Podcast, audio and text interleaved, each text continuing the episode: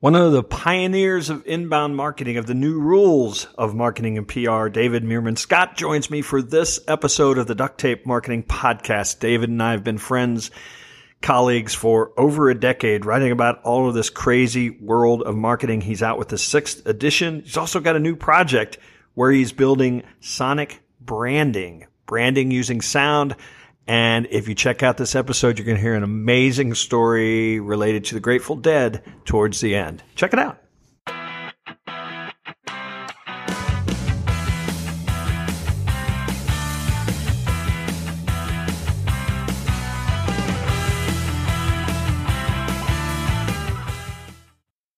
Hello and welcome to another episode of the Duct Tape Marketing Podcast. This is John Jantsch and my guest today is David Meerman Scott. He is an online marketing strategist, author of a whole bunch of books, including the sixth edition of the New Rules of Marketing and PR, probably one of the best selling books in the last decade with anything to do with marketing, been translated into all kinds of languages, some that I don't even know who speaks those languages. Uh, David, David, thanks for joining me. Uh, it's great to be here, John. Like Albanian, I wonder how many people buy the Albanian edition of the New Rules of Marketing and PR. Uh, but it's all good because occasionally I get a chance to speak in those wonderful countries. It's fantastic. Yeah, you, and you've been there since the beginning with the New Rules of Marketing and PR. I remember when we first started talking about it uh, ten years ago, which is an amazing amount of time. I think it's like a, it's like it's like 20 decades in dog life. well, and you know, I've been podcasting that whole time because I think you came on the show with the with the first edition. So uh, Absolutely I did. I've been on a couple of times. Yeah, so, so um, you mu- you must be up to multiple thousands of episodes uh, by now. I am and and I I bet money. I will bet money that I'm the only podcaster on the planet who can say that he interviewed you for the first edition and the sixth edition. There you go. Look at that. How cool is that? So you are actually at the moment. That is true. So thank you for that, John. I appreciate that. So, it, what is new in new rules? New for new rules. Well, what's not new is the strategies. The strategies are understand your buyers and create great content to reach those buyers and reach them in real time using social networks and things like newsjacking. What is new are pretty much the tools. So uh, the first um, the first edition was funny. I wrote the first edition in 2005 and 2006. It had to, as you know, because you've done a bunch of books. It's due to the publisher, and then it goes into this black hole for six months, and then eventually emerges, and you're like, "I wrote a book that was seemed like so long ago." Uh, and when it came out. Um, uh, somebody immediately somebody emailed me and said, "Dude, I just read your book. It's really good, but didn't you know there's something called Twitter?" Yeah. like it was so embarrassing because Twitter didn't exist when I wrote it, and it did when I yeah. when the book came out. So uh, it's all about the new tools. And in the sixth edition, the newer things are Snapchat and Facebook Live, which were not in the older editions. Um, I mean, Snapchat did exist in the fifth edition, but it, the Snapchat Stories part of it right. didn't. So I'm always looking for the newest tools that people need to use. So one thing, uh, an observant fellow like myself who has all of the editions of your book is that somehow you pulled off making it shorter. Oh, yes. You know what I did to make it shorter? Um, some people think it's radical until I actually say the reason. I removed the chapter on mobile marketing, ah. and and people say, "Well, gosh, mobile's so important." The reason I removed it is because I don't think mobile is one chapter out of 24 in a book about marketing. Mobile is ubiquitous, right. so I, I I interspersed the bits that were important about mobile throughout the book um, so that chapter disappeared, and then uh, I also just went through and ruthlessly cut stories, even if I liked them, if they weren't um, appropriate any longer in this day and age. I had still had some stories in there that I had written um, more than ten years ago, and, and I liked the stories, but it's like ah, I got to cut it. I got to put a new, fresh story in there. So that's why it got shorter. That's funny. We, we remember we talked about mobile marketing for like ten years before it became a thing, and I think you're right. It's just it's just that you know your website has to be mobile friendly, and you know I mean everybody's on a mobile device, and so I mean it, it's it is ubiquitous as you said.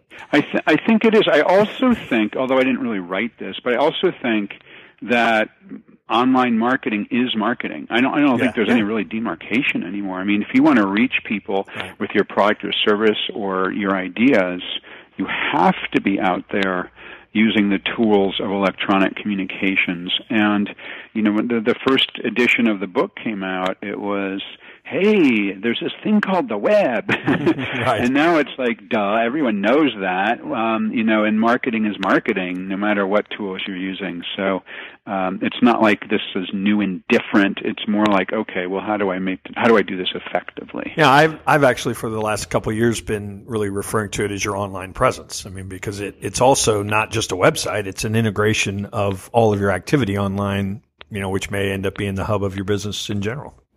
Yeah, that's right. Absolutely right. And and I think it's really important in this world of social networking that every um, organization, every person have either a website and or a blog because that's real estate that you own. Right. And so many people, you know, they have a LinkedIn, they have a Facebook, that's great, or they have a Twitter, that's great, but ultimately that's not real estate you own and it can go away. Um, you know, those poor people who staked their online reputation on the Vine social networking platform, uh, which many people did. I had a Vine um, account and posted some online videos on Vine.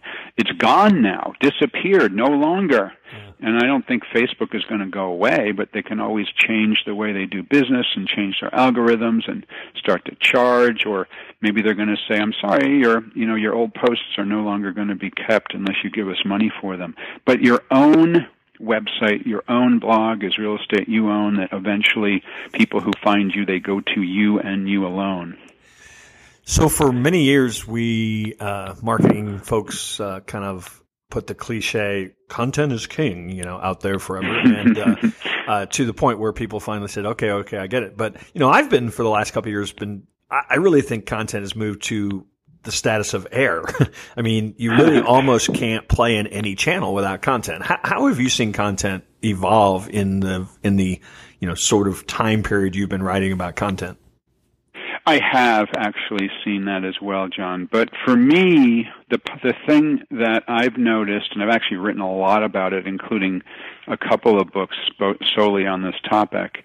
The thing I've seen is that content has gone from where it where it kind of started, which is that you you publish content kind of on a timetable. You know, you do a blog post every week or something like that. Right um, or you plan that next month you're going to have two infographics come out, uh, or you work on your email newsletter uh, a couple of weeks ahead of time. Um, to now content being real time, instant engagement. And that's really changed the dynamic because uh, Twitter is real time. When somebody posts something on LinkedIn or Facebook, it's real time not next week, but right now. And then the concept of newsjacking, and we've done a, we actually did an entire podcast on newsjacking a couple of years ago. The idea of newsjacking, which is um, linking your expertise to a breaking news story to generate attention, that's clearly real time. So yes, content is like air, I agree with you, but where a lot of people make a mistake is they don't focus on creating content instantly right now uh, through social networks, through streaming video like Facebook Live, through um, Twitter, whatever it might be, creating an, a blog post, but writing that right now when the moment is right, rather than writing it ahead of time um, or thinking about what you're going to do next week.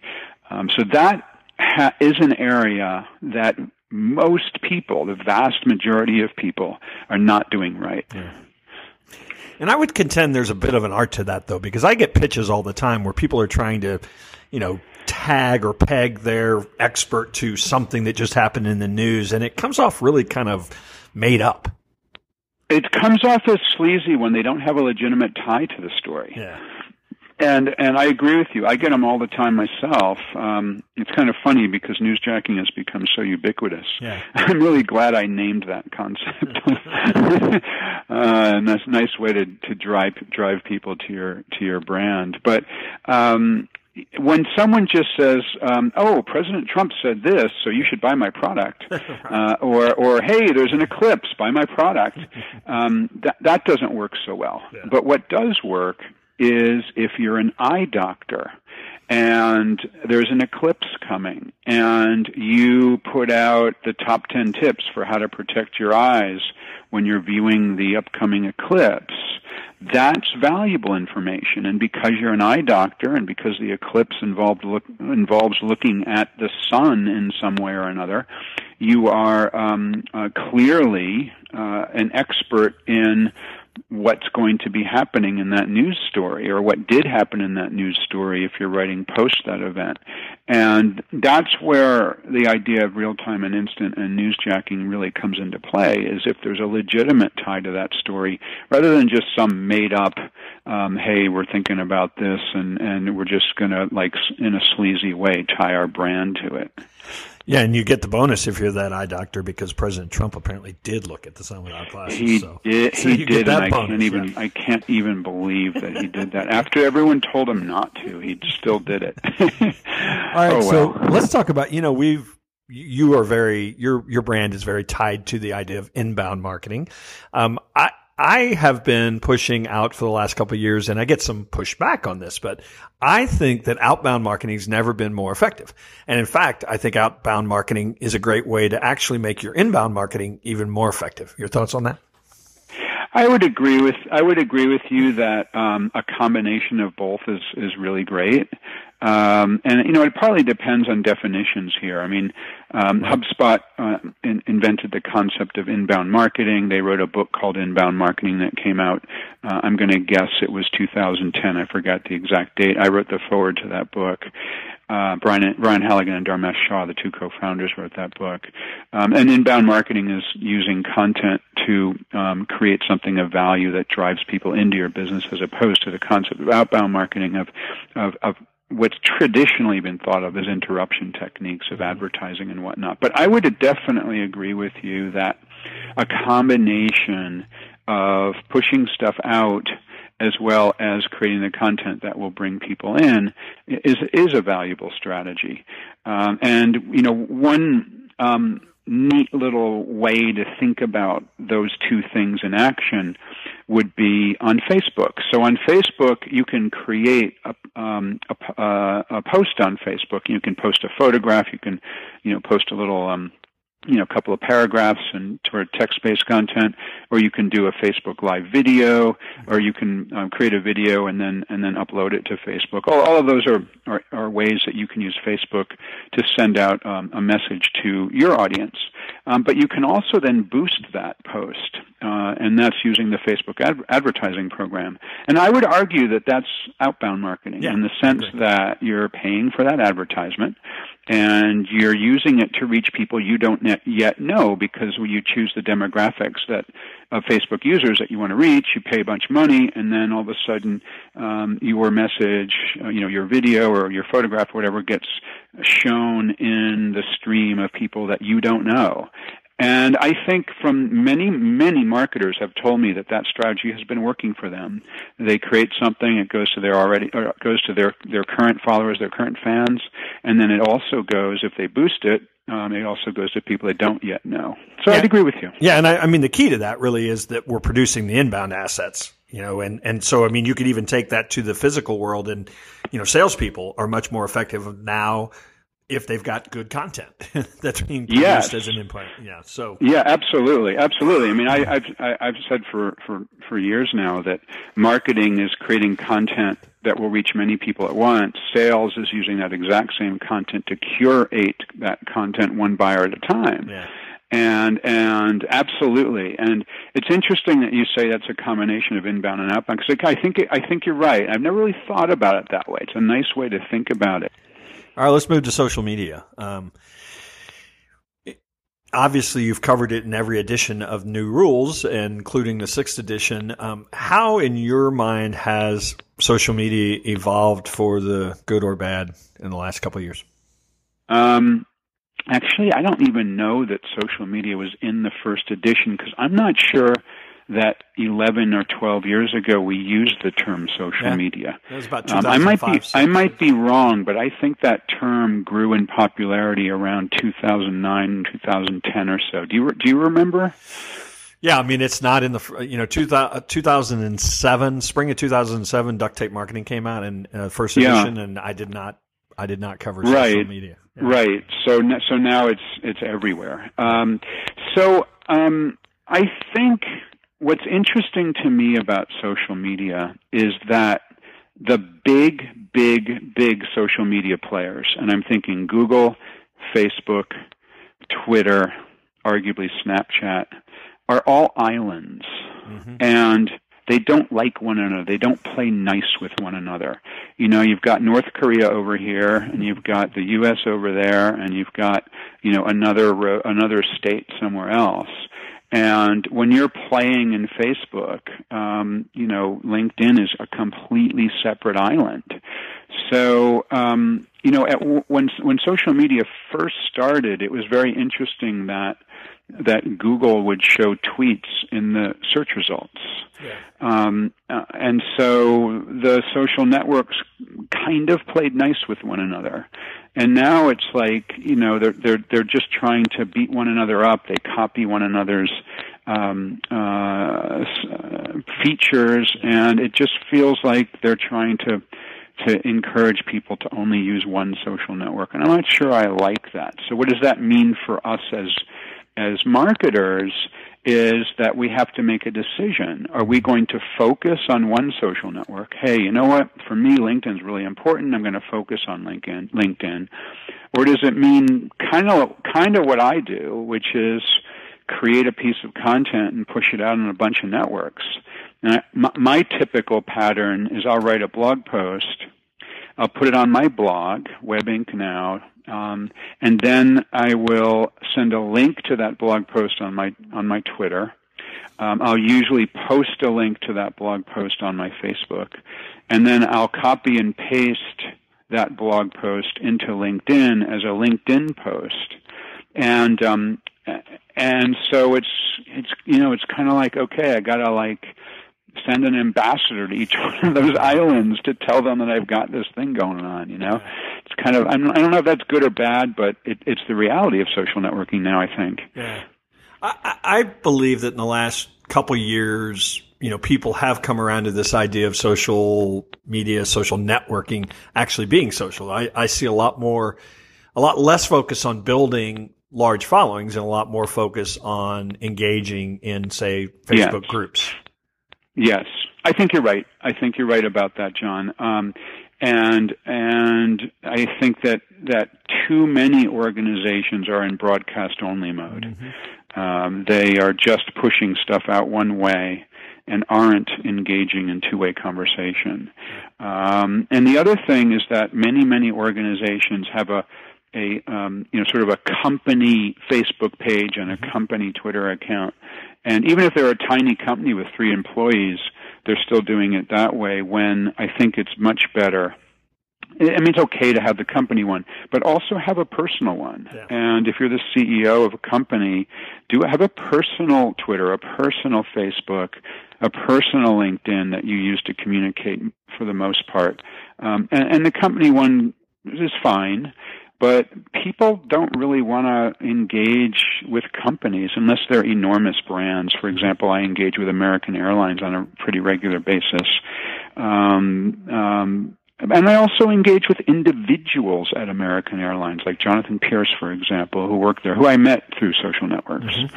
You told me about a new um, project that you are working on, something called Signature Tones, a sonic ah, yes. branding studio. So tell us about that.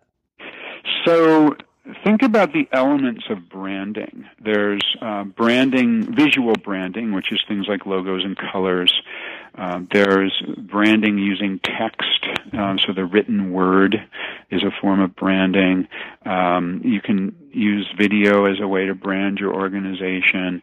Uh, great customer service is a is a great way to brand an organization. Uh, one of the least used and least understood form of branding that I know of is branding using music, using sound. Mm-hmm. And I've all I've I've for a long time wanted to start an agency, and I actually for 15 years I've thought about starting an, an agency, and I've always rejected it because there's people much smarter than me who are great at having, for example, a search engine optimization agency or a um, uh, a public relations agency, an advertising agency, an in, uh, content creation agency. I didn't want to do any of those things because there's a lot of people doing them, but almost nobody has a sonic branding agency. So I started this company with my friend Juanito Pascal. He's a, a composer uh, and a, a touring musician, and he has a bunch of CDs. Um, he's done music scores. He does. He's sorry. He just he's done film scores. He's done television scores, and we create sonic logos as well as original music for companies. A sonic logo is between say five five and fifteen notes that's used as a recognizable sound that um, people remember a brand around. So, for example, when you shut down your PC, it makes a, a, noise, and that noise is a Sonic logo. Mm-hmm. Or the Skype ringtone is a Sonic logo, or the NBC chime or Intel Inside. Those are all Sonic logos. We create those for companies. We also create original music that might be used, used for hint hint podcast theme music, right. um, or original music might be used um, as background in videos, or walk on music for um, public speakers as they're walking onto the stage. Um, that might be used on the trade show floor or on hold music on the telephone. And that is music that's perfectly represented represented in a brand. Most people, when they think of using music in those applications, do one of three things. They either steal the music, popular music, which you can go to jail for, mm-hmm. or they use music that they get from a stock music house, pay a hundred bucks for, but somebody else could have that music, and it doesn't really represent their brand, um, or they try to work with a recognized musician and have to spend huge bucks to get a popular song uh, licensed for them. Uh, so we provide a wonderful alternative, which is get your music composed especially for you. I think you need to get a couple baseball players, you know, for their walk-up song, you know, that yeah, they could exactly. be your endorsers. And it's been really fun because, as you know, I'm a huge music geek. Yes, I wrote I a book called Marketing Lessons from the Grateful Dead, and I love the intersection of music and marketing. And I wrote a book that that book, which is a fun uh, uh, sort of tome about the intersection of music and marketing. And this sonic branding studio that I built with Juanito is another way that I can link music and marketing together in a really cool way. Yeah, I was going to ask you how many Dead uh, shows you've seen this year. Uh, I have seen Dead and Company a couple of times, but oh man, did I have fun a couple of weeks ago. Um, Brian Halligan's the CEO of HubSpot. He's a great friend of mine and my co-author in Marketing Lessons from the Grateful Dead. And um, a couple of months ago, Brian purchased Jerry Garcia's favorite guitar ah. named Wolf at an auction for two million dollars, a little oh, wow. bit under two million dollars. Wow. And so Brian now owns Wolf, and the Garcia family reached out to Brian because it was Jerry Garcia's 75th birthday celebration, hmm. and uh, at Red Rocks out in California, one of the, the the the best music venues on the planet, and they wanted to use Wolf in the celebration and have some musicians play Wolf. And so I actually escorted Wolf to Red Rocks in Colorado myself. We had two first class seats. I had one seat, Wolf had the other. we flew out to Colorado and then Wolf was played and we had backstage passes and we went for sound check and met the musicians, John Mayer and, and uh, Bob Weir and Oteil Burbridge and a bunch of other cool people and uh, and then enjoyed the show, and it was absolutely fantastic. So I, I Grateful Dead geeked out on that big time, John. I, I tell you, I, I, carrying a two million dollar guitar would have made me nervous. I was nervous. I was nervous, but that was the only way the guitar could get out because Brian had a meeting yeah, yeah, in a different yeah. city before that, and another meeting in a different city after that. And I was going Boston, Denver, Boston, and so I was the designated wolf awesome. wrangler. So, so, is that a, a Strat? What is that? Uh, and it's a custom-made Doug Irwin guitar. Oh, it was wow. made especially for Jerry as to his specifications. There's only one like it in the world, cool. and um, uh, it took about a year to make. It was Jerry's favorite guitar. And unlike most guitarists who change their instrument instruments constantly, I mean, you watch for example, Keith Richards um, of the Rolling Stones, he'll he'll play five or six or, or even ten guitars in one concert. Oh, sure. Jerry, Gar- Jerry Garcia plays played the same guitar for a decade. It was his favorite, um, and it was totally custom made. And um, uh, for Deadheads, it's it's incredibly famous. You know, you see you yeah. there, there's thousands and well millions of photographs out there of Jerry with that guitar. If you've ever been to an Eric Clapton concert, he has no less than about 40 guitars on the stage. yes. Yeah, that's right. And and Jerry was the complete opposite. He'd go out and play the same guitar the entire show and then the next night he'd play that same guitar for the entire show and the next night and the next night. And he had about 6 go-to instruments over the course of his career and they had four of them at at this show that we went to at Red and Red Rocks. I actually have an awesome picture of myself with the four guitars there.